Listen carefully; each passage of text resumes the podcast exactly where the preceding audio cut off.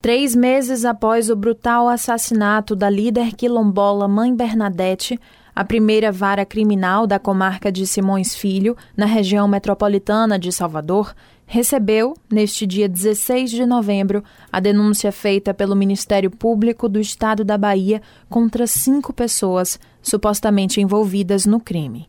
Em coletiva de imprensa, o coordenador do GAECO, que é o Grupo de Atuação Especial de Combate às Organizações Criminosas e Investigações Criminais, o promotor Luiz Neto afirmou que o inquérito comprova que mãe Bernadette morreu porque lutava contra o tráfico de drogas na região. Na investigação, restou claro e inequívoco que mãe Bernadette morreu porque lutava contra o tráfico de drogas na região onde ela morava. Ela tinha uma legitimidade popular muito grande. Suas orientações e suas decisões eram ouvidas pela comunidade. Isso está fartamente comprovado na investigação, através de depoimentos de testemunhas, relatórios técnicos muito bem produzidos pela polícia, da extração de áudios de WhatsApp, de telefones apreendidos, interceptações telefônicas. Um dos moradores do quilombo Pitanga dos Palmares, em Simões Filho, foi responsável por enviar áudios para traficantes da região, afirmando que a líder quilombola, Mãe Bernadette,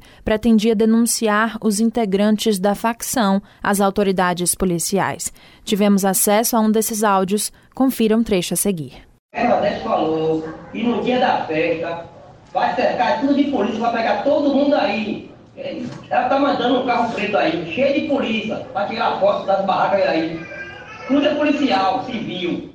O morador também foi apontado pelos policiais como um agente facilitador para que o plano fosse bem sucedido ao auxiliar a entrada dos criminosos no imóvel. O Ministério Público denunciou os cinco supostamente envolvidos por homicídio qualificado por motivo torpe, com uso de arma de fogo e sem chance de defesa da vítima. Os denunciados foram Arielson da Conceição Santos, Josevan Dionísio dos Santos, Marílio dos Santos, também Sérgio Ferreira de Jesus e Idnei Carlos dos Santos de Jesus. Três dos envolvidos foram presos nesta quinta-feira. Marílio dos Santos, que tem quatro mandados de prisão em aberto, permanece foragido, assim como Josevan dos Santos. Mãe Bernadette era coordenadora da Coordenação Nacional de Articulação e Quilombos.